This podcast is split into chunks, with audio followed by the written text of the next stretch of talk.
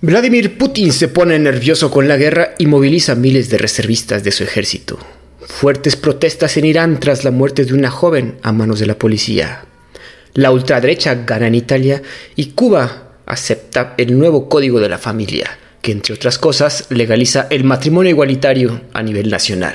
Esto es Perros de Embajada.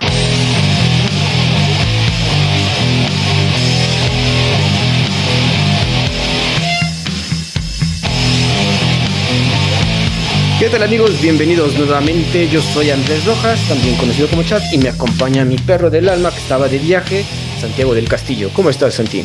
¿Qué onda, mi Chat? Muy bien, muchas gracias. Aquí regresando de los United.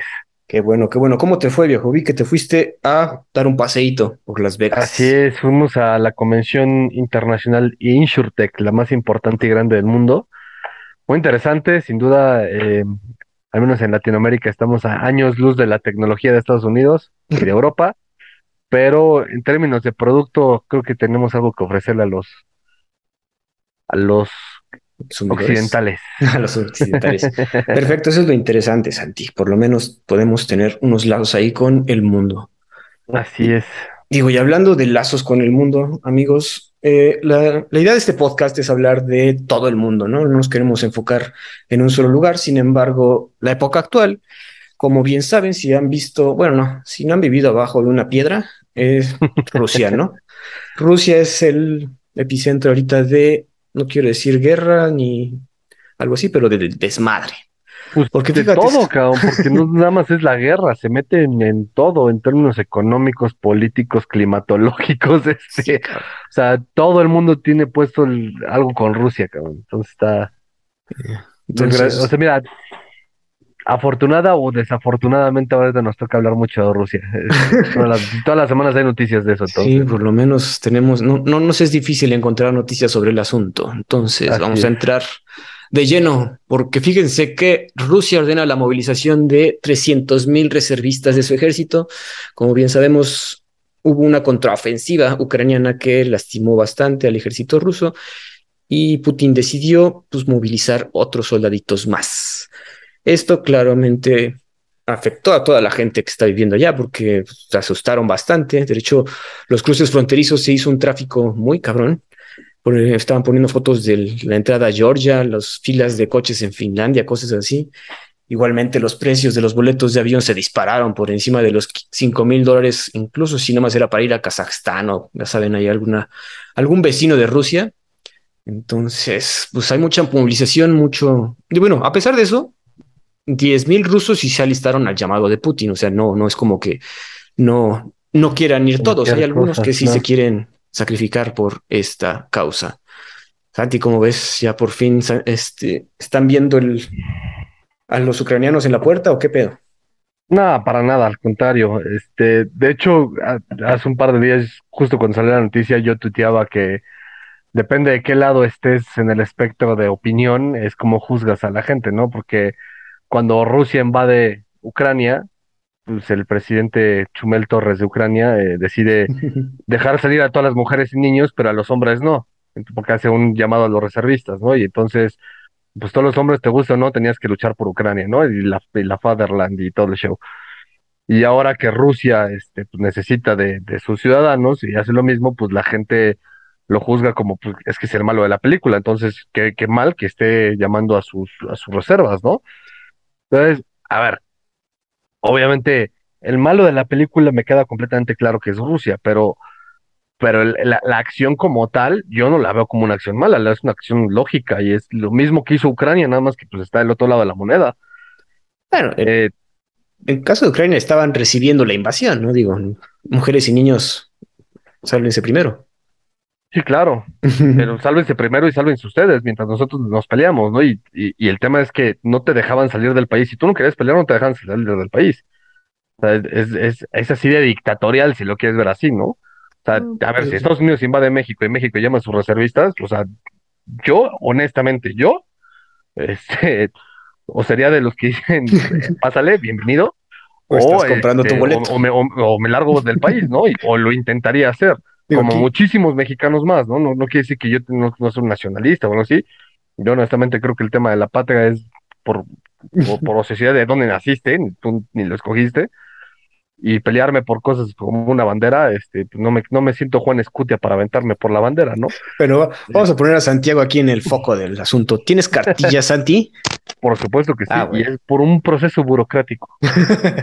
como saben todo, bueno, si son mexicanos tenemos que tramitar nuestra cartilla, la cartilla militar, aquellos que hicimos un servicio por ahí. O no hicimos, sacamos bola blanca. Segunda reserva de guardia presidencial. Tú pregúntame si ahorita el presidente me manda a llamar, ¿tú crees que le voy a hacer caso? Al contrario, yo le voy a poner así, la zona roja está aquí, güey, mátalo. Cáiganle. Sí, sí, sí. Y bueno, los vecinos obviamente de Rusia, pues cerraron algunas fronteras, por ejemplo, Estonia, Letonia, Lituania y Polonia empezaron a rechazar a ciudadanos rusos en sus pasos fronterizos. Sin embargo, Alemania dijo que está dispuesta a acoger desertores del ejército ruso, ¿no?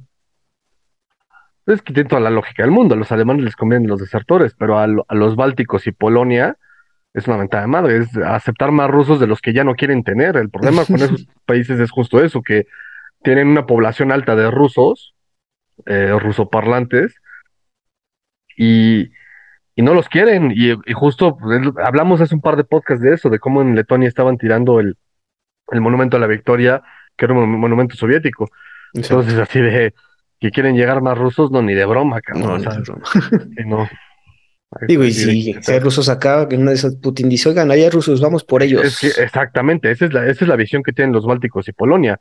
O sea, lo, lo, que le está pasando a Ucrania es porque esas, esas zonas fronterizas, Donetsk, Lugansk y todo este show, es porque eran rusoparlantes, rusofónicas y con, cierta adherencia a, a, la madre Rusia. Entonces, el problema radica ahí, es volvemos al mismo, creo que lo dije en el primer podcast, es eh, la, doctrina Medvedev, ¿no? Es Rusia va a proteger a los rusos donde quiera que estén. Entonces, eh, imagínate que de repente, por ejemplo, en, Letonia tienes em, el eh, Es una ciudad que el 80%, 90% de la población es rusa. Ah, Entonces, en cualquier momento a, este, a Putin le dice, no, pues Daugavpils ya no es Daugavpils, es este, Dauga, una cosa así, ¿no? este, y es parte de Rusia, ¿no? Y vamos a reclamar protección para los rusos de ahí, no, pues, imagínate, con más rusos que llegan, pues, ni de broma. Qué miedo, bueno, qué miedo debe decir la gente de ahí. Y bueno, estos reservistas comentaron los medios rusos que no son para atacar, más bien son para proteger las zonas que ya tienen, específicamente el Donbass y el sur y el sureste. Entonces, básicamente son la defensa, vienen a ayudarnos a mantener las cosas quietas por acá. No vamos, parece que no quieren volver a avanzar y más bien con lo que ya tienen van a quedarse. ¿Y esto por qué creemos? Porque también Rusia en estos territorios está llevando votaciones en referendos donde les preguntan a, sus, a los pobladores si quieren anexarse a Rusia, estos territorios ocupados. De hecho, las votaciones fueron hoy y obviamente son elecciones un poco a modo, no son no, las administra el INE, por decirlo ok. Eh, y, y aparentemente en todos los lugares ganó la elección, el anexionarse a Rusia, ¿no? Entonces ahora tienen que hacer un proceso de integrarse a la Federación de Rusia. Que Rusia es una federación, de hecho tiene repúblicas internas, por ejemplo la República del, este, ay, ¿cómo se llama esta? De Dagestán, la República de Dagestán, de Ixtiria, este, hay, hay hasta un soviet, no, no es un soviet, es un, una ciudad autónoma judía, que era la intención, de esa se creó con, Stalin la creó con la intención de hacer un, una alternativa a Israel para los, judíos que residen en Rusia. Ah, este, al final creo que hay un 2% de judíos viviendo ahí, pero tiene la bandera judía y son el, el, oblast judío. El oblast judío. Está ahí cerca de Mongolia por China. eh, y bueno, aparentemente hoy, hoy que fueron las votaciones, aparentemente se van a anexionar, eh, pasarán a hacer su proceso de anexión a la Federación de Rusia y el tema de los reservistas es, es justo eso, ¿no? Es, es la mayor movilización de reservistas que ha hecho Rusia desde la Segunda Guerra Mundial. Eso está eh, y ahí, ahí ellos fueron los que recibieron la invasión. Entonces, este, ahí fue cuando los, los nazis rompieron el pacto y llegaron y sitiaron San Petersburgo, que fue un sitio brutal. Y no fue hasta que Petrogrado, eh, pues sí, Petrogrado, que hoy es Stalingrado, no, no, Stalingrado, que hoy es Petrogrado, no, es cierto. Stalingrado, que hoy es Volgogrado, ah, logró hacer, deshacerse del sitio y empezó a echar para atrás a, los alemanes, que fue todo gracias al general invierno, que es imbatible. Es imbatible. Y, es, el que se viene. Y es el que viene, cabrón, y viene con todo para, todo, para toda esa zona europea y del norte. El ministro de Relaciones Exteriores, Sergei Lavrov, que ya lo conocemos de varias veces, declaró ante las Naciones Unidas que las regiones de Ucrania en las que se están celebrando estos referendos, ampliamente criticados, recibirían la plena protección de Rusia si se anexan a Moscú. Estas zonas específicas son cuatro: Lugansk, Donetsk, Gerson y Zaporilla. Y pues sí, cuando, digamos, cuando ya estén anexadas, ahora sí van a tener todo el derecho de defenderlas, ¿no? Bueno, ¿qué es lo que siempre hace compadre Putin, ¿no? Eso fue lo que vivimos en, con Crimea en 2014. Con Crimea, bueno, Crimea, esa sí la entiendo un poco más porque había un tema legal de por medio. Eh, para los que no sepan, Crimea durante la historia de la humanidad prácticamente ha sido parte de Rusia. Y durante la época soviética, si no mal recuerdo, por ahí de 1960 y algo, eh, Rusia se la regaló a Ucrania como parte de amistad entre Rusia y Ucrania y era un, eh, o sea, legalmente hablando decía, siempre y cuando los ucranianos y los rusos seamos amigos, este, territorio pertenecerá a Ucrania, ¿no? Y pues así, sabía, así había estado. Había un, military garrison, una, una, este, unas, unas espacios navales rusas, este, muy importantes, que es la de Sebastopol, pues, que es la que controla todo el Mar Negro, y, y, el tema era ahí, ¿no? Eh, es, eh, pues bueno, si ya no quieres ser mi amigo, pues ok, entonces regrésame lo que te regalé. Me llevo mi balón. Porque el papelito lo dice además, ¿no? Eso sí. Y también Crimea sí tenía un 95% de población rusa, o sea, ahí, ese sí es, desde mi muy personal punto de vista, es muchísimo más válida que cualquier otra de las que están ahorita, ¿no? Las que están ahorita ya es más de entro y te las quito a, trancazos, no es regrésamela por lo legal, ¿no? Es, entro y te, y te, la quito a, base de trancazos. A base de trancazos. Así es. O sea, bueno, ya con esta movilización tan grande, como dices, no se había llevado a cabo desde la Segunda Guerra Mundial. ¿Tú crees que sí ya vieron que está difícil, que no van a poder lograr su misión de eliminar toda Rusia, eliminar a todos los neonazis, entre comillas, que estoy haciendo aquí por si no nos pueden ver, eh, de Ucrania? ¿O crees que como la, idea es más bien defender estos lugares ah, y ya quedarnos con esto? No sé. Eh, esta, esta, parte de neonazi hoy está muy de moda, al rato vamos a hablar de esta parte con el tema de Italia, porque ya, ya, ahora ya no, ya no son neonazis, ahora son posfascistas, ¿no? este, yo, yo realmente no sé qué tanto eso sea una realidad, o sea, más una un, un calificativo que hace la izquierda hacia cierta, cierta extrema derecha, sin llegar a un tema fascista. Eh, sin duda, o sea, a ver, no, no, niego la existencia de los neonazis, ¿no? O sea, sin duda si hay por ahí skinheads, este, ¿no? Eh, pero ya, ya llegar a decir así de un neonazi lo, lo, veo complejo. Ahora, un tema, el tema calificativo del fascismo y de los nazis es un tema del, patriotismo. Entonces, o sea, un, un, comunista no puede ser patriota. no sé, o sea, me, lo siento muy ambivalente. Bueno, digo, eh, pero, pero más bien ahorita en cuanto a Rusia, o sea, ¿crees que sí, después de la contraofensiva de la que hablamos la semana pasada, sí sintieron que la están cagando y necesitan más gente para por lo menos salvar tantita cara, tantita cara? No sé, o sea, es, claramente no soy militar y no tengo mucha noción de, de estrategia militar. Creo que tal vez la estrategia militar en, términos de para dónde despliegas a, los, a la gente y los tanques y los ataques, etcétera, pudo haber sido la equivocada de parte de Rusia. Y tal vez ahí es donde estén echando un paso para atrás y decir, ah, no era por aquí, entonces vamos a mandar más gente, ¿no? Lo que, lo que creo, y que es algo que ha dicho Putin muchas veces, es que Rusia sobre, sobreestimó su capacidad militar, o sea, se, creían que eran una superpotencia militar invencible, como lo es tal vez, como todo el mundo puede pensar que es Estados Unidos, tal vez. Y al momento de, lo de Ucrania, pues pensaron que le iba a pasar como a Hitler, ¿no? Que en una semana se iban a rendir y pues tan tan se acabó y este, le decimos adiós al chumel ucraniano y tan tan, ¿no? Creo que subestimaron esa parte. Eh, lo que sí dice, lo que decía de que dice Putin es que Putin dice que está dispuesto a una guerra nuclear y esa es la parte que da miedo, porque de hecho Biden acaba de decir, no, pues si a, esas nos vamos, nosotros también.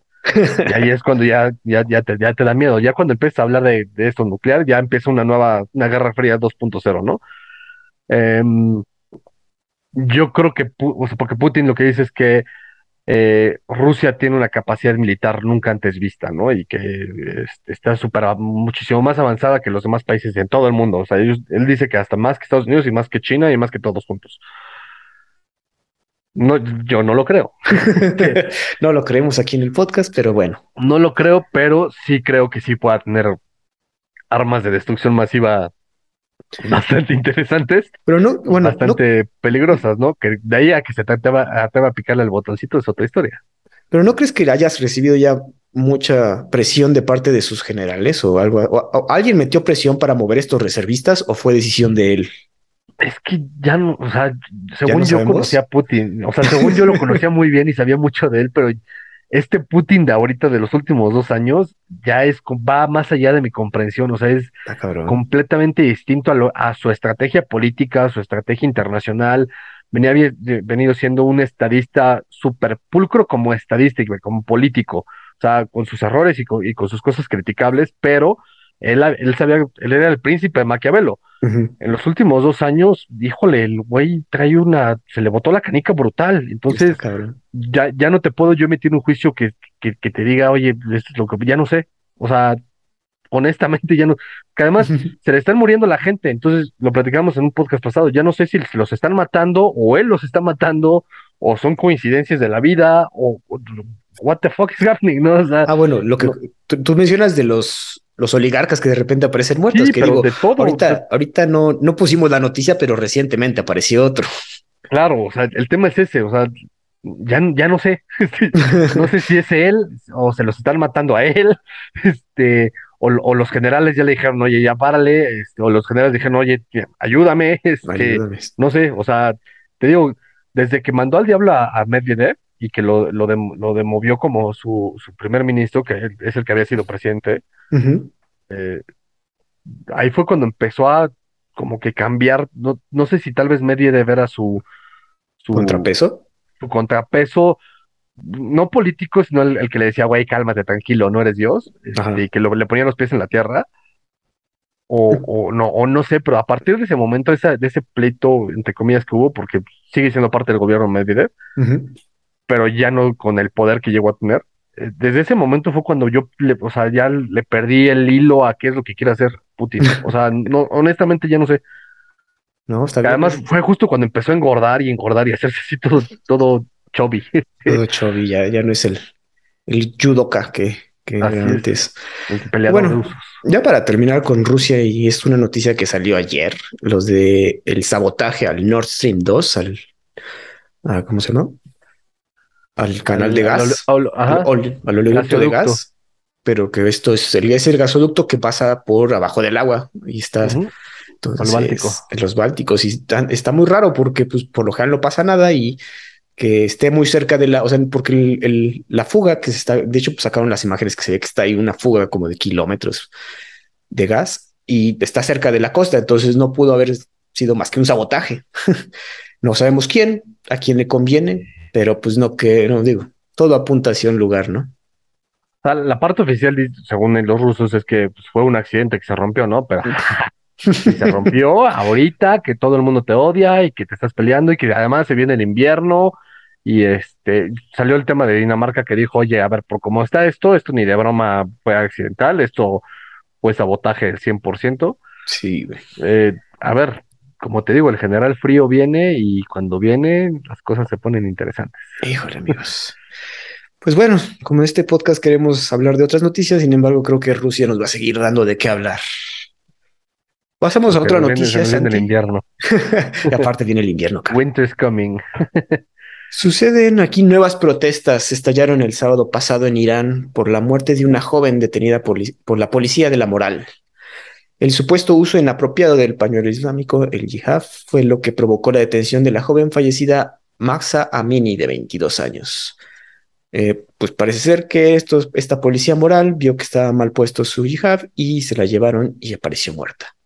Obviamente, las protestas más grandes que han sucedido desde 2019, cientos de detenidos, obviamente Irán no se anda con chistes, el número de muertos varía entre 54 a 74 el día de ayer, quizás ya son más, y al menos 17 periodistas detenidos. La, cúpula de poder, obviamente, los ayatolas, de, Irán han manifestado que reprimirán obviamente todas las protestas aunque tengan que usar uso de fuerza. Igualmente, Teherán acusa a Estados Unidos de usar estas protestas para desestabilizar el país. Digo, tú sí viste aquí las protestas, ¿no? Se ve que ahora sí va en serio y están duros las mujeres. Sí, pues es que también, a ver, hay que acordarnos que antes de la revolución iraní de los setentas, Irán era un país, Irán y Irak, Irán e Irak eran países bastante occidentalizados, quiero decir. Tú busca fotos en Google de mujeres en Irán en 1970 y las ves con minifaldas, este, muy occidentalizadas, este, ves toda una civilización un poco parecida a la turca, ¿no? O sea, árabes estilo turcos, en el sentido no físico, sino en, su estilo de vida. Y después de, la de las revoluciones que hubo y de todas las guerras que ha habido, que además es, es, complejo, este, y que llegaron, pues no quiero decir los talibán, pero sí una, rama muy extremista del, del, del Islam, pues fue que se impuso este tema de, de la vestimenta para la mujer, ¿no? Eh, Irán no es tan radical como los talibán en el sentido del uso de, las mujeres en, el velo. Hay diferentes tipos de velos. Los talibanes le piden a las mujeres que se pongan burka, que es el que se, tapan por completo y nada más tienen aquí como una pequeña abertura en los ojos. Según yo, en Irán nada más tenían que usar el hijab, una cosa así, pero se empezó a recrudecer un poco la, la ortodoxia y empezó a como que querer eh, hacerlo un poco más nocivo. Y obviamente, pues Irán es un país, entre comillas, de los países más occidentalizados dentro del Islam ortodoxo. Y eso te genera pues, que la población sea una población educada, que sea una población con estudios, este, etcétera. Y cuando la juventud es estudiada y, y, educada y así, pues entonces te, te, empiezan a generar este tipo de clamores por libertad, ¿no? Es, brutal que haya una policía moral, para empezar por ahí. O sea, Exacto. Es, como con lo que quería hacer el PJK, ¿no? El, eh, ¿Cómo era el, policía? De la policía del bienestar, una cosa así, ¿no? La constitución moral. Tenemos que usar el, ¿cómo se llama? El manual de Carrillo, una madre así para. De Carreño. ¿Qué es eso? Carreño, perdón. bien que sabes, güey. Bien que te lo pusieron a usar, güey. Sí, pues, Y bueno, Debido a estas protestas y debido a la muerte de esta joven, Estados Unidos, Canadá y Europa impusieron sanciones a esta policía moral iraní. Igualmente, el gobierno iraquí, nada menso, impuso un bloqueo digital a diferentes redes sociales dentro de su territorio para que no se pueda comunicar, evitar lo que se conoce como el Arab Spring. Bueno, otra vez las tácticas del Arab Spring. las primaveras. Las primaveras árabes. Híjole, pues a ver, siguen ahorita las protestas en este momento. Al momento de grabación, entonces, pues toda la fuerza para estas mujeres principalmente. Yo creo que pueden tirar al gobierno, ¿eh? se están intensificando y se están volviendo más agresivas y por presión externa pueden llegar a tirar al, al, gobierno ortodoxo que tienen. Y eso puede ser muy interesante porque ya sabes que cuando un país como Irán se le cae el gobierno, el primero en que pone sus ojos ahí son los gringos. sí, 100%, por eso estos güeyes acusan te voy a dar democracia. bueno, toda la, toda la fuerza para estas protestas. Aparte las protestas son en todo el país, no, no están localizadas en un solo lugar. Eso es lo que está cabrón. Pero bueno, mucha fuerza para todas las mujeres de No, y eso generalmente esos ese tipo de movimientos son súper contagiosos. O sea, por eso hablábamos que fue por ahí del 2007, 2006, que fueron las, este, las, las, revoluciones de colores, que fue la revolución naranja en Ucrania, hablando de, ahí empezó todo el tema antirruso en la Revolución Naranja. Eh, fue la revolución, la revolución azul de Kirguistán, la, este, la revolución amarilla, no me acuerdo, creo que fueron, o sea, como seis revoluciones que, se le llaman de colores porque es la revolución naranja, la amarilla, la azul y así. Y, y, eran, te digo, que son súper contagiosas. Y a partir de ahí se brincaron a árabe, que fue cuando, bueno, a, los países árabes de África Norte, que fue cuando tiraron a Gaddafi en Libia y que luego también lo de Saddam Hussein en, creo que fue Irak. O sea, este, este, tipo de momentos son súper contagiosos. Este, es, es, es, muy interesante ese fenómeno. Está cabrón, eso no lo había pensado, sí es cierto. Súper contagiosos, pero bueno, toda la fuerza de estas amigas. Pasamos a otro lugar, Santi, y es que fíjate que en Europa gana en Italia la ultraderecha. No es ultraderecha. Así lo pone la nota. O sea, yo no, lo Ese es el tema. Hay un mundial, o sea, hay un mundial de TikToks y videos así de cómo toda la prensa de tendencia izquierdosa lo llaman la ultraderecha gana, ¿no? Y los, el posfascista, la posfascista. Y, o sea, no. la señora es de derecha, ¿no? ya, ahí A ver, esta señora, Giorgia Meloni, ganadora de las elecciones generales celebradas en Italia, será la nueva primer ministro. Su partido, Hermanos de Italia, Fratelli d'Italia, ha obtenido más del 26% de los votos en unas elecciones que se han caracterizado por una alta abstención. Estamos hablando que más del 36% no votó. Y es que aquí formaron una alianza de la derecha. Tanto los hermanos de la Italia como la Liga y la Fuerza Italia obtendrían, debido a esta alianza, la mayoría parlamentaria.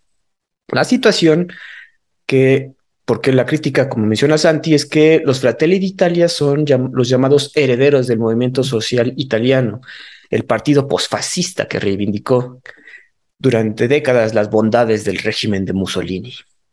Es más que nada por eso, ¿no, Santi? No, de hecho, el, o sea, sí hay un tema ahí, pero el partido realmente de extrema derecha de Italia es la Liga del Norte. Ajá. Son los que dicen que el sur de Italia es África y que quieren dividir el país en dos. Ah, cabrón. Y, literal así lo dicen, ¿no? Y son los que eh, los, bueno, los fanáticos le van a la Lazio y que hacen el saludo nazi. Esos sí son los, los posfascistas, los, el, el, el, tema es muy, muy extrema, extrema derecha, ¿no?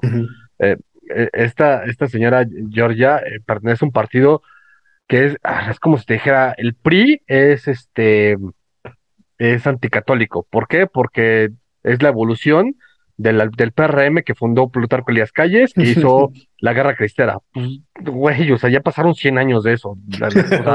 La, ideología cambia, ¿no? O como si te dijera que el PG es comunista porque lo apoyó el PT, el Partido del Trabajo. Pues, o sea, no.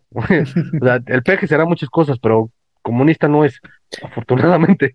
Este, el güey no sabe ni qué es, pero, pero comunista no es. Comunista no es. Entonces, yo sí te doy la razón aquí en esto. El tema es ese, ¿no? Si, está, si se ha extrapolado y exagerado esa noción, ¿no? Ajá. O sea, sí, yo estoy de acuerdo en que siempre si gana alguien de derecha, luego, luego lo marcan de ultraderecha. Lo habíamos comentado hace un rato con esta, la primera ministra nueva, otros de Inglaterra, que también tenía ahí unos tintes de derecha, pero luego, luego la pintaron como que era extrema derecha. vete un poco más lejos, o sea, cuando gana Trump es, ya ganaron los nazis gringos, cuando gana Bolsonaro en Brasil, ya ganaron los nazis brasileños, eh, si aquí gana el PAN, ya ganaron los nazis mexicanos, o sea, o sea, no porque sea derecha es nazi, güey, este. Digo, ya pero yo creo que ya en estos tiempos está difícil, ¿no? Diferenciar y, y, marcar tanto una ideología como hace 30, 50 pues es que años. Es el punto, o sea, si alguien dice, a ver, hay que ser súper pragmático y súper realista cuando emites un juicio sobre una tragedia como la que pasó en la Segunda Guerra Mundial, que del nazismo, que el nazismo evolucionó del fascismo italiano. De hecho, Hitler le copia casi todo a, Mussolini. Desde, desde las camisas pardas, Hitler los camisas verdes, ¿no? Y este, y, y, las camisas negras, perdón y hace todo un show acerca de, las SS, que pues, en Mussolini eran las los camisas pardas. La, realidad es que el trasfondo social era, horrible y es, es, de los peores crímenes que ha hecho la humanidad, pero el, trasfondo político eh, no necesariamente es algo que esté... Ah, es que es bien, tienes que decirlo con un hilito, porque cualquier cosa que digas mal ya, ya, ya, ya la regaste el trasfondo político, la forma de gobierno como tal, del nacionalsocialismo y del fascismo, eh, eh, no, no es mala per se. ¿okay? Es, es un, el nacionalsocialismo es un socialismo de Estado, más no de sociedad. Está, eh, hay mercado libre, digamos, no por poner promoción a una empresa, pero hay un libre mercado y el, el Estado controla la producción, que es distinto al comunismo, que es el Estado controla absolutamente todo, y es distinto al capitalismo, de que el mercado controla absolutamente todo. Entonces, era un intento de balance. La parte social fue donde se les, se, les descontroló y hicieron unas atrocidades humanas impresionantes. Entonces, el que haya partido, inclusive en Alemania, después de la Segunda Guerra Mundial, hubo partidos que eran neonazis.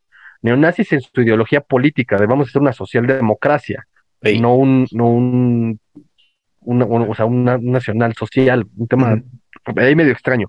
Poca gente logra hacer esa distinción porque poca, poca gente conoce ese trasfondo. Hitler no era, pero en lo más mínimo alguien brillante, era un imbécil. pero Mussolini sí era alguien que políticamente hablando fue hábil. Tampoco quiero decir que sea inteligente, fue hábil.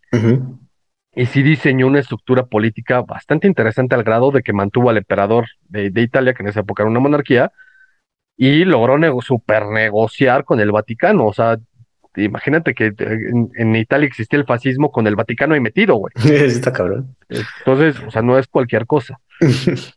y obviamente de eso ya pasaron pues 80 años, cabrón. También es eso.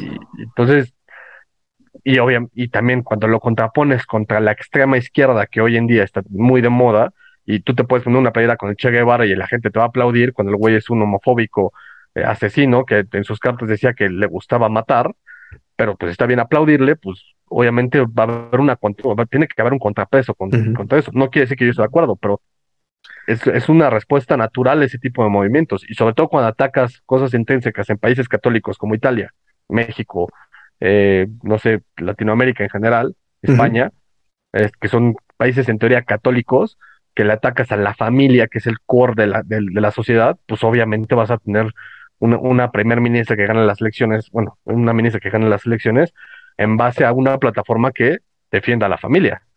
¿Qué digo? También es eso con lo, con lo que está, salió esta mujer, Georgia Meloni, que sí fue, es una mujer muy de familia, muy católica y muy, o sea, derecha. Y, es esta ola como de derecha que está regresando a Europa, más que nada. Si estamos aquí sufriendo una ola izquierda en América Latina, Europa está sufriendo lo contrario, ¿no? Te digo, estamos 10 años atrás de Europa. más o menos. De acuerdo con The Economist, ¿qué podemos esperar de este gobierno de Giorgia Meloni? Como mencionamos, ella es muy católica, sin embargo, The Economist no ve posible ataques contra el derecho al aborto ni el matrimonio igualitario porque cuentan con mucho apoyo popular dentro de Italia. Entonces, era una de las principales críticas que le hacían a esta señora, como venía con valores católicos muy fuertes, podía llegar a atacar estas, estas instituciones, sin embargo, no lo ve muy posible el The Economist. Que ataque a la inmigración ilegal, eso sí lo ven muy posible, pero tendría que estar contenida por las leyes de la Unión Europea. O sea, le van a decir a esta señora, ok, puedes hacer tus nuevas políticas, pero tienen que estar alineadas con lo que hacemos aquí en la Unión Europea y va a ser muy difícil que ella diga que no, porque tampoco no va a ser tan crítica con la Unión Europea ni con la idea de abandonarla, mucho menos, ya que dejarían ir mucho dinero, ¿no? De entrada le están prometiendo unos 200 mil millones en recuperación tras la pandemia, entonces no le conviene a la señora decir, oye, ya vámonos a lo, a lo inglés de un Italexit, no. Igualmente, para nada. Eh, ella, bueno, no, no, lo, no lo ha dicho, o sí lo ha dicho, creo, un apoyo a Ucrania y a la OTAN, ya que no es fan ahorita de Rusia. Bueno, nadie es ahorita fan de Rusia más que los rusos y, y ya. y tampoco es fan de Putin, ¿no? Entonces ahí más o menos tenemos una idea de acuerdo a The Economist de qué esperar de este nuevo gobierno italiano. Ah, el, tema migratorio es, es tal vez la principal plataforma que puede generar controversia en, su política y, y, es, le pasa lo mismo que los países que son el puente hacia Europa, dígase España, Portugal, Italia, eh, y, Grecia. Grecia quebró por eso. Este, y, y el tema es ese, porque llegan, llegan los migrantes ahí no con la intención de quedarse ahí, en Italia. Lo que quieren es llegar a Reino Unido o Alemania, pero pues ya llegaron ahí, ya no los dejaron pasar a Alemania y pues ya me quedo en Italia, ¿no? Y en Europa. Entonces, y es justo lo que se quejan los italianos, ¿no? Es, yo te estoy mandando a los migrantes y tú me los regresas y quieres que yo lidie con ellos. Entonces, eso, eso, y además es mucho africano, mucho ¿Te acuerdas? Hace muchos años, bueno, muchos años, unos, tendrá siete años, una cosa así, que hubo una foto brutal de un niñito que se murió ahogado y que quedó en la playa y que le tomaron la foto. Eso pasó en Italia. Ah, eh, que estaban, eran eh, eh, refugiados de la guerra de Siria, una cosa así. Sí. y, y, el tema es ese, ¿no? Que todas estas olas de migrantes y de refugiados políticos y de, y de refugiados de guerra que llegan, llegan a estos países y estos países a veces ni siquiera tienen infraestructura para recibirlos, llegan con asilo político, pero sí, o sea, ponte a recibir 10, o sea, no sé, 5 millones de habitantes al, al, año por asilo político no es viable y además volvemos a lo mismo, te metes en un tema de patriotismo, qué cultura traen, cómo se, cómo se adaptan a la, la cultura, porque pasa algo bien interesante, en Estados Unidos la gente cuando llega a Estados Unidos mantiene su propia cultura al interior de la casa pero en el exterior se adaptan a, Estados Unidos. Ah. En Europa no. En Europa es al revés.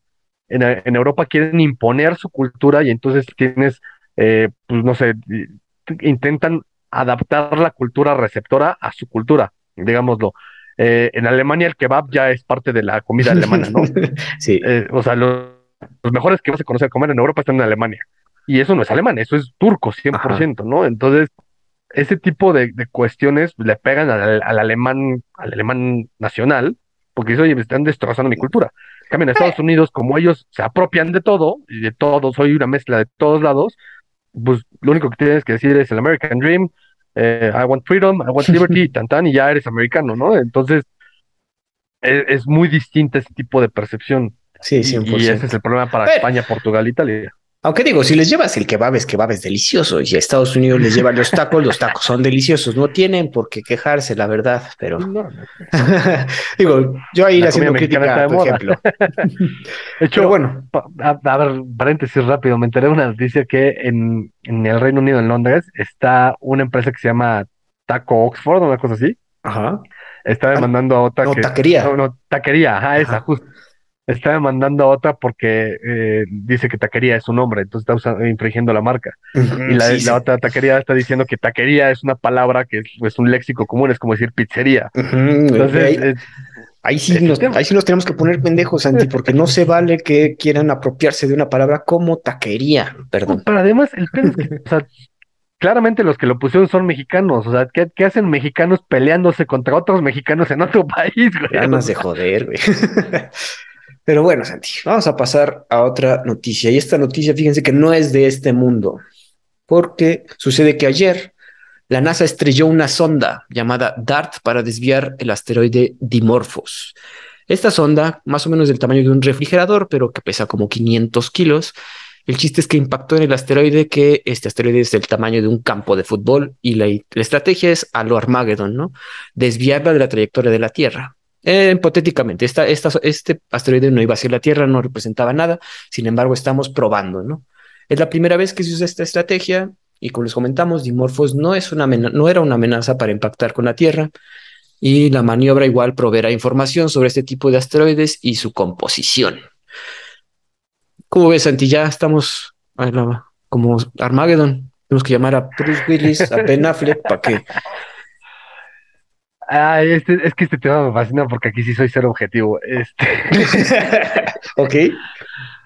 Es el tipo de noticia que yo creo que es la noticia que te dan para que no te asustes si no haya casos mundial. Ajá. Porque yo, yo sí, sí, vi algunas trayectorias de lo que se supone que iba, cuál a ser el, asteroide. Se supone que este asteroide gira igual alrededor del Sol. Ajá. Y había un punto en el que, pues después de miles de años de coincidencia, o sea, la trayectoria de la Tierra iba a chocar con la trayectoria del asteroide. No es que el asteroide viniera hacia nosotros, simplemente que está girando al mismo tiempo que la Tierra y llegaba a un punto en el que pues iban a impactar. De hecho, la teoría más aceptada de cómo se creó la Luna es eso, que había un exoplaneta que chocó contra la Tierra y generó la Luna, ¿no? Sí. Entonces, yo creo que sí había una trayectoria de impacto, no hoy, no mañana, no en unos años, pero tiene unos cinco años, porque no te gastas 325 millones de dólares ahorita que estamos en pandemia, que, este, que estamos en crisis de inflación, conflictos con Rusia, o sea que hay 18 millones de cosas políticas y económicas en todo el mundo para a ver si funciona, ¿no? Este, yo, creo, que, sí fue una, a ver, sí, sí se viene un asteroide, vamos a probar si esto funciona y empezamos a probarlo desde ahorita porque si no funciona entonces ya le pueden lanzar misiles mientras se vaya acercando, o unas nucleares, o le hablamos a Bruce Willis, o a ver qué hacemos, ¿no? Este, yo creo que sí, la, la noticia la superendulzaron, así de no, no es una amenaza, no va a pasar nada, nada más estamos probando para que no nos pase. Patrañas, yo creo que sí nos iba a pasar. Creo que un asteroide de este tamaño no acaba con la vida en el, en el planeta, en, lo más mínimo, acabará con donde caiga, pero este, pero sí creo que está súper suavizada la noticia. Ya, ya me metiste miedo, Santi. Yo pensé que estaban jugando ayer, güey. Estaba viendo el video y estaba en live, se veía como iba a estrellarse la camarita y de repente y todo el mundo de güey gritando bien felices, güey. Ah, es que ves, o sea, así como estaban emocionados, fue así, güey, sí sobrevivimos. ah, pero pues digo, así te emocionas cuando logras un proyecto. Entonces yo pensaba que era por eso, pero no, Santi, no me metas miedo, güey. No, todavía no pasa eso. Todavía estamos a salvo. Bueno, el chiste es que no vamos a saber si la misión de DART fue un éxito porque obviamente tenemos que hacer las mediciones de si se, de si, si se movió su trayectoria. Entonces vamos a saberlo eso hasta dentro de unas semanas, unos meses, para ver si sí se desvió. Hay que tomar en cuenta también cuando que... Cuando está la noticia de no funcionó, vamos a lanzar unos misiles, es cuando vas a dar la razón. Espérate, Santi, no sé... Ay, güey, ya me dio miedo. Este... Hay que tomar en cuenta que también la sonda DART fue lanzada en noviembre pasado, entonces estuvo viajando un ratote para llegar a, a estrellarse contra este Dimorphos. Ay, Santi, ojalá no, pero bueno. Ya, ¿ves? Ya, según yo, esta noticia era noticia feliz, cabrón. Ya me la cambiaste. Ah, es noticia feliz porque es noticia extraterrestre, pero es, es de las noticias. me es feliz porque es en la que no soy, no soy objetivo, entonces tengo una opinión muy marcada, tendenciosa y este sí, polémica. Pero bueno, vamos a pasar a otro lugar. Y hablando de comunistas amigos del Che que te caen bien, Cuba dijo que sí al nuevo Código de las Familias. Hizo un referendo para aprobar este nuevo Código de la Familia y fue aprobado por la mayoría. Este referendo fue llevado a cabo el domingo pasado con una participación de 6.25 millones de cubanos, más o menos el 74%. Eso significa que la participación fue baja en comparación de los últimos años y ganó el sí con un 66.87%, el no era un 33%, entonces era significativo. ¿Y qué trae este nuevo código de la familia? Digo, es un documento largo, vamos a poner unos puntos importantes, que el principal es legalizar el matrimonio e-, igualitario a nivel nacional, la posibilidad de que las parejas del mismo sexo adopten niños, lo que se llama la gestación solidaria o subrogada sin fines de lucro, Igualmente busca penalizar agresores domésticos en aspectos como la custodia de los niños, el reparto de bienes o herencias. Protege la comunicación entre los menores y sus abuelos en caso de un divorcio u otros temas.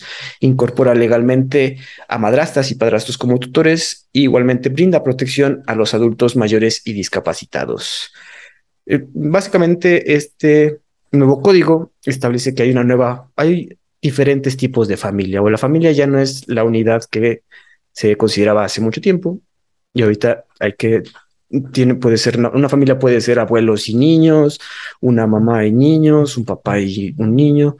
Entonces, esas nuevas configuraciones de familias hay que llevarse a cabo, hay que tenerlas en cuenta para diferentes situaciones. ¿Cómo ves, Santi? Aquí hay dos opciones, o sea, qué bueno por los cubanos, me da mucho gusto por ellos. Eh, creo que es algo bueno, es algo progresivo, es algo, bueno, no progresivo, progresista. Eh, es una adaptación al mundo, pero si quieres mi muy honesta y brutal opinión, se llaman patadas de ahogado de un régimen que se está muriendo solito y entonces se quiere promocionar a sí mismo como que sí funcionó y entonces mira qué progresista soy, entonces le doy la libertad a los cubanos de decidir si quieren o no quieren, ¿no? o sea pones votaciones libres, güey, ¿no? Que no, no de un solo partido y a ver qué, qué, cómo les va, ¿no? O sea, qué bueno que a, que a costa y a expensas de que, de que les está yendo mal al, al régimen totalitario de Cuba, hagan ese tipo de cosas, eso quiere decir que en algo están cediendo. y, y, afortunadamente ya no están los Castro ahí, pero sigue estando el Partido Comunista y es el único partido este, que existe. Exacto. Pero, pero qué y qué bueno que, que logren este tipo de cosas. Pero yo lo, desde mi punto de vista, el, el, Partido Comunista Cubano lo hace como patadas de ahogado tan así que todos los comentaristas políticos latinos de, de, izquierda aquí en México, en Argentina, en Perú, dicen, ah, ya ves como Cuba es bien libre y es bien democrática. Y, y si no fuera por eso, entonces, ¿por qué le piden a los ciudadanos la misma estupidez que hacen aquí en México de, vamos a preguntarle a la gente si quiere el ejército en las calles? Pues sí, güey, nos están matando, cabrón, por supuesto que sí.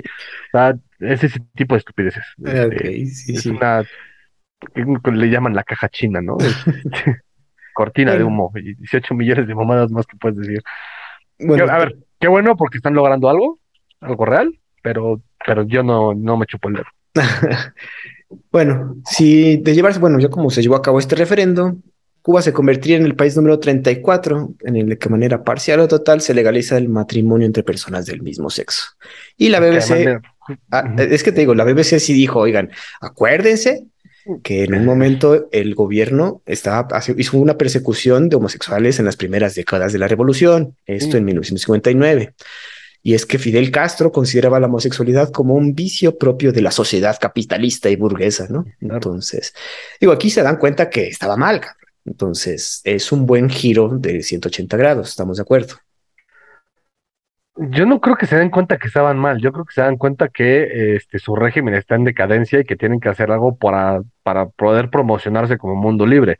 Porque efectivamente lo que estás, lo que estás mostrando ahorita en pantalla es pues que el Che mataba homosexuales por gusto propio, este Fidel Castro decía que era un vicio del capitalismo, eh, que está, o sea, pregunta a Marx qué opinaba de los, de los homosexuales y te vas a botar de risa, ¿no? Y a ver, dile a un izquierdista de hoy en día qué pensaba Marx y vas a ver qué te dicen. Imagínate en la, en la Unión Soviética algo así, o sea, de, impensable, ¿no? Este, yo por eso digo, no me chupo el dedo, esta no se las compro. Qué bueno por los cubanos, porque están haciendo algo bien, pero no me chupo el dedo. sí, güey, yo creo que también se dieron cuenta eso principalmente, que las configuraciones de las familias ya no son como antes en una, entonces sí tienen que adaptar el, pues, los estatutos del régimen a estas nuevas familias, ¿no? No puede ser que si el padre, si no hay un padre, no puedas eh, conformar una familia, ¿no? Cosas así. Claro, obvio, la, gran noticia aquí, como siempre en la, en la agenda LGBT y así, es, es, son ellos la gran noticia, ¿no? Para este, este nuevo código de familia no solamente eh, regula el tema de, de la inclusión eh, homosexual eh, o de, todas sus vertientes, ¿no? También regula el, sistema familiar tradicional en, el sentido de, de, preferencia sexual, pero eh, lo regula también en el, como decías, ¿no? El abuelo hijo, o sea, que eso es una familia, que haya patrias potestades, que, cómo se cómo se regula legalmente un divorcio, un etcétera, ¿no? Entonces, obviamente la noticia que mueve al mundo es, uy, sí, ya aceptaron el matrimonio igualitario. No, aceptaron un montón de cosas, dentro de ellas el, matrimonio igualitario. Sí, el, documento está súper largo, la verdad intenté leerlo, pero sí está bastante largo. De hecho, había como que varias plantillas que hablaban de cada uno de estos puntitos que les comenté. Había como 15 o 20 plantillas de cada uno, explicando bien, que eso sí le, le está muy bien por parte del régimen. Sí, por lo menos la información que yo vi está bastante completa para que sepan todo el mundo. Sí, pero no me chupo el dedo. Santi, nos quedamos ahí en el Caribe, sin embargo, por noticias un poco feas. Pasamos a que el huracán Fiona. el huracán Fiona viene con todo, ya devastó República Dominicana y ahora va tras Puerto Rico. El corte generalizado de energía en Puerto Rico ya afecta a más de 3 millones de habitantes, ¿no? Las intensas lluvias igualmente produjeron destrucción parcial o total de las viviendas, deslizamientos de tierra, bloqueo de caminos, caída de árboles.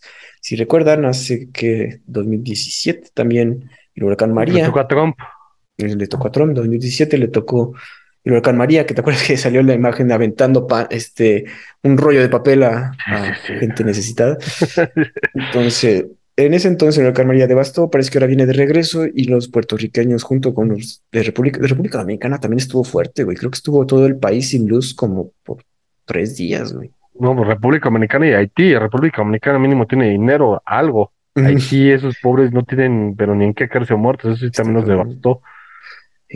Bueno, en República Dominicana, más de 800 personas desplazadas, viviendas dañadas y más de 11.500 clientes sin servicio eléctrico al el momento de esta grabación.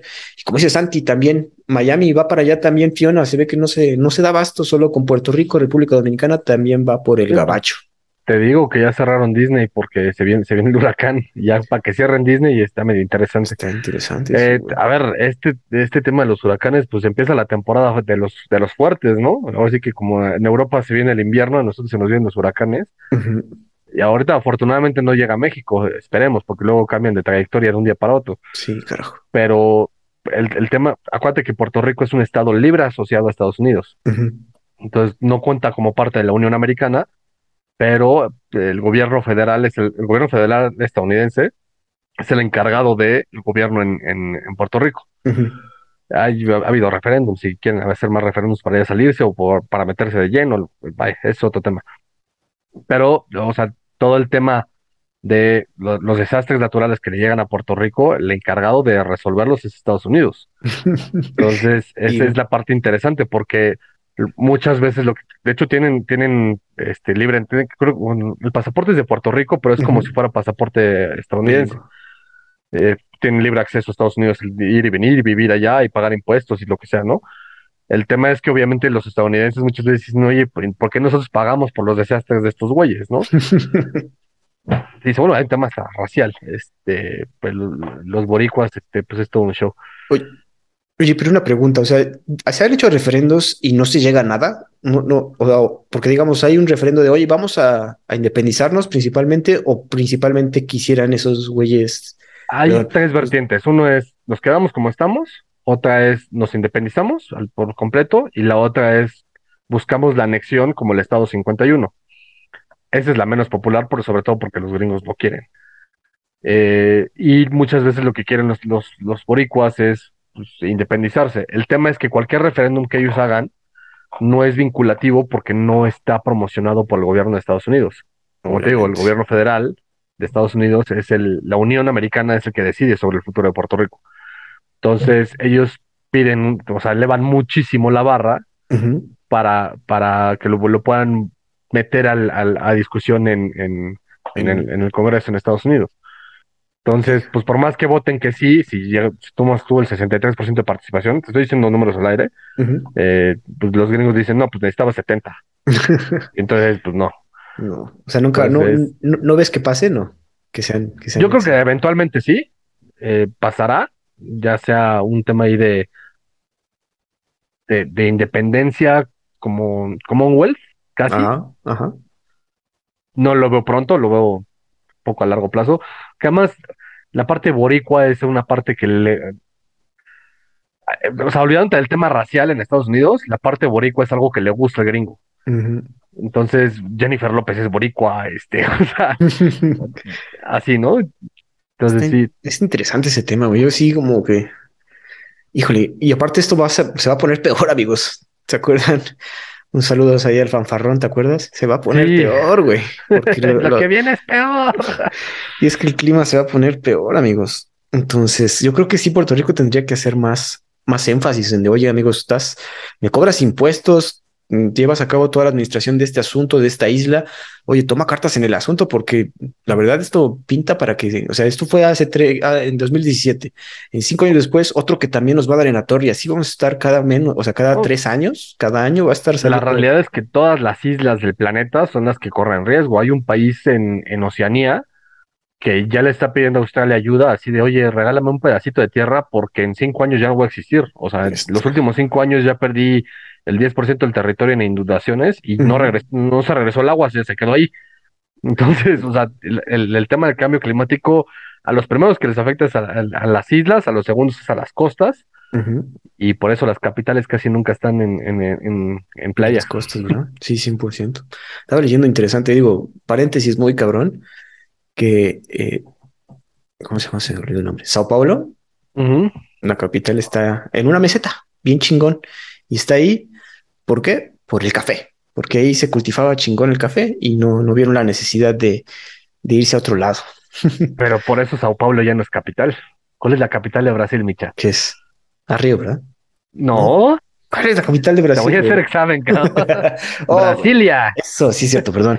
y es una ciudad hecha en, en el, o sea, el siglo pasado, a, final, a mediados del siglo pasado, hecha justamente con, o sea, es una ciudad planificada para ser capital. Antes era Sao Paulo, pero movieron la capital a, Brasilia, que fue una ciudad, eh, es como Washington, D.C., no existía y le hicieron para que fuera la capital de la Unión. Ah, ¿ves, ti Por eso tú eres aquí el que estudió Relaciones Internacionales. en fin, pasamos, bueno, todo, todo el apoyo a todas las islas, especialmente Puerto Rico y República Dominicana, tras estos, bueno, con esto, con el paso de este huracán Fiona que viene con todo. Saltamos a China. Y es que fíjense que salió un reporte de empresas europeas que dice que la estrategia cero COVID de China está afectando severamente a las empresas europeas. Como bien saben, China tiene una fuerte política de cero COVID. En el momento que detectamos un brote, cerramos. Hay un lockdown muy severo en una ciudad. Aunque vivan 5 millones de personas, vamos a cerrar esa, esa ciudad porque no queremos que se mueva el COVID y tienen que estar enclaustrados ya, bajaron el tiempo, creo que antes eran 21 días, ahora ya son 10, por lo menos la mitad. Pero obviamente las empresas que tienen dinero invertido ahí están sufriendo, ¿no? Entonces, este estudio hecho por la European, European Union's Chamber of Commerce in China, que cuenta con más de 1.800 empresas, dice que alrededor del 75% de sus miembros han sufrido por esta estrategia. Esto ha hecho que muchas empresas pues vean que ya no inviertan tanto en China porque pues no sabemos en qué momento van a cerrar cualquier ciudad y pues vamos a tener que tener producción, vamos a tener que tener pues cadenas de suministro, no es viable, no, o sea, vamos a perder mucho como empresa grande europea. Y se veía venir, ¿no? Desde que sucedió, bueno, desde que sucedió la pandemia, sabemos que esta, este problema para las empresas, para las cadenas de suministro, ha estado muy grave. Sin embargo, esta estrategia de cero COVID está también afectando a las empresas. Santi, ¿cómo ves? Pues justo lo, comentábamos, ¿no? Yo creo que el tema del COVID, no, o sea, obviamente aquí hay una afectación directa hacia Europa, pero también a Estados Unidos, y es, lo, comentamos en un podcast anterior, que es donde México se debe de poner las pilas, ¿no? De, oye, los chinos no quieren, acá estamos, ¿no? Sí. Pero también lo que comentábamos es el tema del COVID, eh, lo que generó fue un, un, pánico, entre comillas, que nos mandó a un encierro a todo el mundo. Ese pánico generó eh, pues que muchos locales cerraran, pérdida de empleos, este, falta de producción, falta de productividad, lo cual generó incentivos y subsidios, lo cual generó elevar tasas de interés, lo cual generó una inflación, lo cual está generando una crisis financiera, lo cual va a generar crisis políticas, lo cual va a generar crisis económicas, lo cual, si te digo el final del hilo, pues es la tercera guerra mundial. oh, Santi, güey, no tenías que saltar así de feo, pero, sí. No, a ver, eh, es una realidad. El tema, el tema del COVID Ah, yo, a mí, ya, ahorita ya aquí en México, ya cada vez que me piden que ponga el cubrebocas, hasta me pone de malas, ¿no? Este, ahora que vengo regresando a Estados Unidos, en el que todo, nadie usa cubrebocas para absolutamente nada, eh, lo ves y dices, uy, ¿para qué demonios, no? El cubrebocas ya funcionó cuando tenía que funcionar, ya para qué demonios, ¿qué estamos esperando para quitarnos el maldito cubrebocas? El COVID llegó para quedarse, el COVID nunca se va a ir, eso es algo claro, ¿no? Es como la influenza, la influenza pues sigue existiendo, de hecho lo platicamos también. el, tema es que ya no se volvió tan mortal y tan virulento como llegó a ser en, su primera etapa. Yo creo que ya hay que pasar de página, o sea, es ya, el COVID no lo vamos a matar, o sea, el COVID ya se quedó aquí, existe y es como, como en su época el SIDA, ¿no? El SIDA existe y sigue existiendo el SIDA, eh, pero no por eso vas a parar la economía mundial, ¿no? Entonces hay que pasar de página y dejar de tomar decisiones estúpidas, populistas y, y de miedo, porque son políticas de miedo, o sea, de tengo miedo que pase, entonces eh, tengo otra vez miedo de encerrarme, entonces pues cierro todo, ¿no? Ahora, China es la única, el único país que hace estas, estas estrategias de cero COVID de enclaustrarse tan fuerte. Ok, empezó. ¿Eh? bueno, sí, obviamente. Pero bueno, ahorita un este, una nota al margen. Recientemente la OMS, la Organización Mundial de la Salud, ya comentó que está cerca el fin de la pandemia, ¿no? Que, que todavía no está, no está, no estamos ahí, pero ya se vislumbra y esta estrategia, China siendo la única que aplica esta estrategia, y digamos que si ya no la aplicara, ¿no crees que sí volvería, volvería a haber un brote más fuerte? Ya que, pues digo, ellos nada más pusieron la vacuna china, lo que es la Sinovac, entonces no sabemos qué tan afectiva, ¿no? Yo creo que más bien eso le tienen miedo los, los el gobierno. Honestamente, yo no conozco a nadie que no le haya dado COVID. A mí no me ha dado. ¿A ti no te ha dado? No. ¿Eres virgen? Soy virgen. sí, güey, no, no. Eh, no, pues mira, entonces eres el primero que conozco que no le ha dado. Y tal vez te dio y ni cuenta te diste. Porque de repente hubo ahí una gripita que dijimos está rara, pero no. No. Es que hubo casos así, que era, era un COVID tan leve que pasaba por una, una gripita y no, ni siquiera valía la pena hacerse la prueba. O si te haces la prueba sería negativa, pero, o sea, que tenías el bicho, ¿no? No sé, hay muchísimas especulaciones y estudios al respecto el, tema para mí, yo creo que la pandemia ya se acabó. En términos prácticos, la pandemia ya se acabó, y todo está funcionando normal. Lo único que, al, menos en México, es este, lo único que no está funcionando es el tema del cubrebocas. De ahí en fuera, ¿qué, o sea, ¿qué no está funcionando normal? No, ya estamos, los, los hospitales, este, vaya, todos los seguros ya tienen cláusulas COVID, este, ya todo es, ya está adaptado a eso. Pero digo, nosotros Honestamente, yo creo que ya hay que pasar de página, güey, ya lo que sigue y sigamos con nuestras vidas, o sea. Pero no crees que años. estas, bueno, una hipótesis aquí estamos hipotizando. Como China tuvo estas fuertes lockdowns, digo, creo que estaban contando casi hasta como siete meses encerrados, más o menos en ciudades. ¿No crees que nosotros, porque estuvimos ya más a la intemperie, estamos inmunizados con vacunas, nos enfrentamos contra el bicho, alguien nos pegó, quizás como dices, y no nos dimos cuenta, tenemos una resistencia más que el chino promedio no tiene? Creo que tienes un punto, pero lo estás viendo mal. Creo que sí hay un tema ahí de que nosotros ya estamos más, entre comillas, inmunes, o sea, ya estamos más expuestos al virus, por lo tanto generamos algún tipo de defensa, una cosa así pero más bien el tema de ahí hay discusiones la población. China tiene mil millones, tres mil millones de habitantes. Este, eso, es, lo que es brutal. Entonces, cuando tienes 135 millones de, población como México, pues es más fácil. A ver, otro ejemplo más sencillo: Letonia tiene 2 millones, 2.5 millones de habitantes.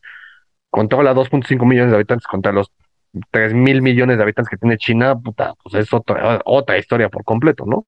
Sí, claro. Pero también está el, la contraparte. India no toma este tipo de medidas y India se supone que en cinco años va a sobrepasar la población de China. Este, que bueno, eh, son estos países como China e India no, no comparten sus datos de, de infección COVID, ¿eh? Entonces. Ah, Corea del Norte tampoco, güey. según ellos tienen cero COVID. Te vas al ermitaño bien cabrón, güey.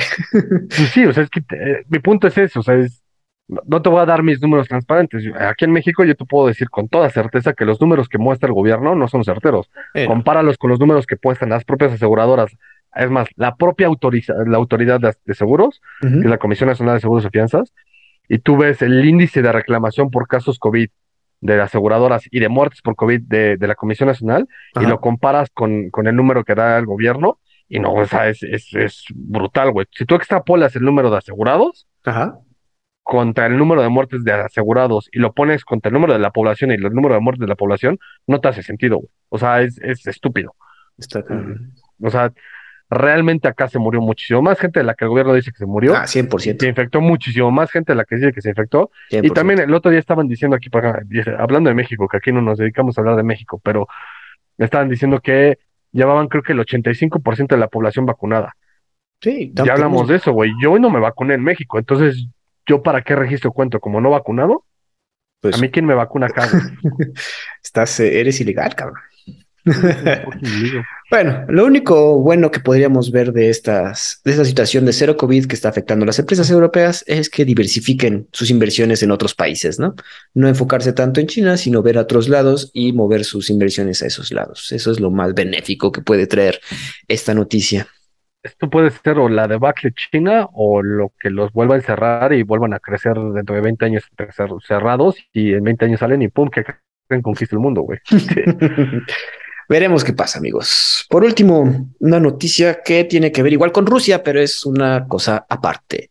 Y es que Putin concede la ciudadanía rusa a Edward Snowden. Quienes no saben quién es Edward Snowden, si no vieron, creo que tiene ya esta película, es el ex miembro de la CIA, bueno, que no era de la ex miembro de la CIA, era de un contratista de la CIA, recibe por fin asilo político en Rusia, tenía asilo político en Rusia desde 2013, tras huir de Estados Unidos por las revelaciones de espionaje que hizo alrededor de la CIA y sus prácticas de espionaje contra sus propios ciudadanos.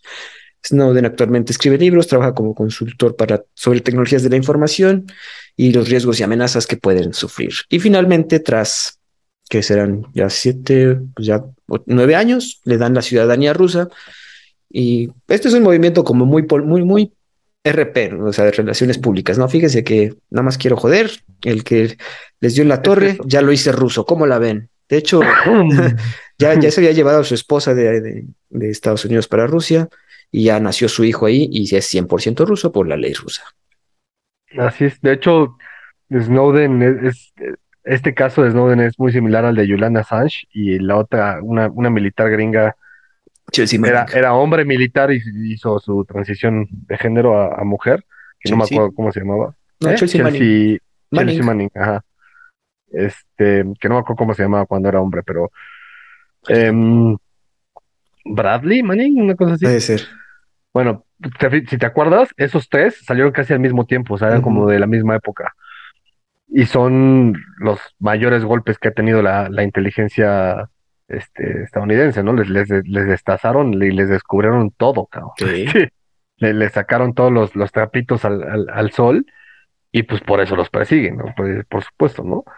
lo de, lo de Snowden, hay una entrevista que le hace John Oliver, buenísima. A mí el John Oliver me, cae muy, muy bien. Es muy buen y, y, le hace una entrevista un poco coqueteando con el, con la parte cómica de, de, de su figura de, o sea, de Snowden y un poco con el tema en serio en el que le pregunta sobre password, ¿no? Y, si le pone, si pongo John Oliver como password, es un buen password, y el güey se le casi como que imbécil.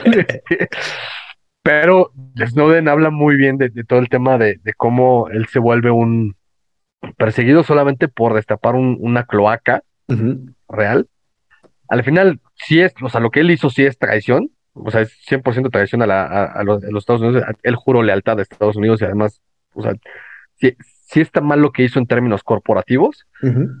Está bien en términos humanitarios, si lo quieres ver así. este, y creo que eso detonó ciertos cambios en, la forma de hacer política de los gringos, ¿no? Ahora, esto que, hace, esto que hace Rusia es, es un blow mediático de ¿qué crees? Tu peor enemigo, el que te hizo, el que te sacó los trapitos. Es como, me casé con tu novia, güey. sí, clásica, sí, güey. Sí, sí, sí, o sea, yo lo veo por ahí lo veo como una estrategia publicitaria de marketing. 100%. Digo, y la noticia, la nota está chiquita, se ve que nada más le hicieron, le hicieron una llamada a Snowden de ya eres ruso, mijo. Ven por tus papeles, ya, no hay pedo. Y ahí ahora te gafteo y te mando Ucrania, güey. es lo que también era, como el chiste de ahora que ya eres ruso, vámonos por Ucrania. Exacto. A chambear. Querías, ¿no? pues bueno, Santi, esa era la última noticia. No sé si tengas algo más que comentar antes de terminar nuestro episodio. No, pues se murió el Shin Suave, este, no sé si lo viste. No, pero ya lo mataron. Japón. Ya, pero no, lo, pues, mataron. No, no, es que no, había muerto, o sea, le dispararon, pero no se había muerto, se acaba de morir hace poco. Estaba, estaba en terapia intensiva y así se acaba de morir hace poco. Ah, cabrón. Este, ya hablamos del ataque en, en, un podcast anterior, pero ya, ya, ya falleció. Este, hace unos días el, tu, tu secretario de Relaciones Exteriores, Marcelo Ebrard, este, sacó sus tweets al respecto y que fue a Japón a rendirle pleitesía y este... Anda muy activo tu compadre Marcelo, ¿eh? Ah, sí, pues es que, le, quiere y, y, según él le toca. Dice. Y, y, ya para terminar, nada más, eh, no, no quisiera irme sin, sin no comentarlo porque puede que nos toque hablar de esto, si no, el que, si no en el podcast que sigue, tal vez en un par de podcasts adelante, pero hay un chismerío brutal en China sobre un posible golpe de Estado. Comenta, comenta, sí. ¿Tú crees que sí? Yo, yo, yo lo veo difícil. No sé, está, está muy raro. O sea, es, con los chinos nunca sabes, ¿no? Es, es, sí son tan. tan te, te, roban toda la información, pero no te dan nada de información. Digo, porque me lo habías comentado y te, te, juro que me puse a investigar, pero no encontré más que tweets por ahí, unos que, que decían que sí, otros que desmentían el asunto, entonces por eso no, no lo agregué a nuestro guion. Pero bueno, si, si sucede, van a escucharlo por aquí, por los perros de embajada, amigos. Así es. Eso sería todo. Nos escuchamos la siguiente semana, amigos. Gracias.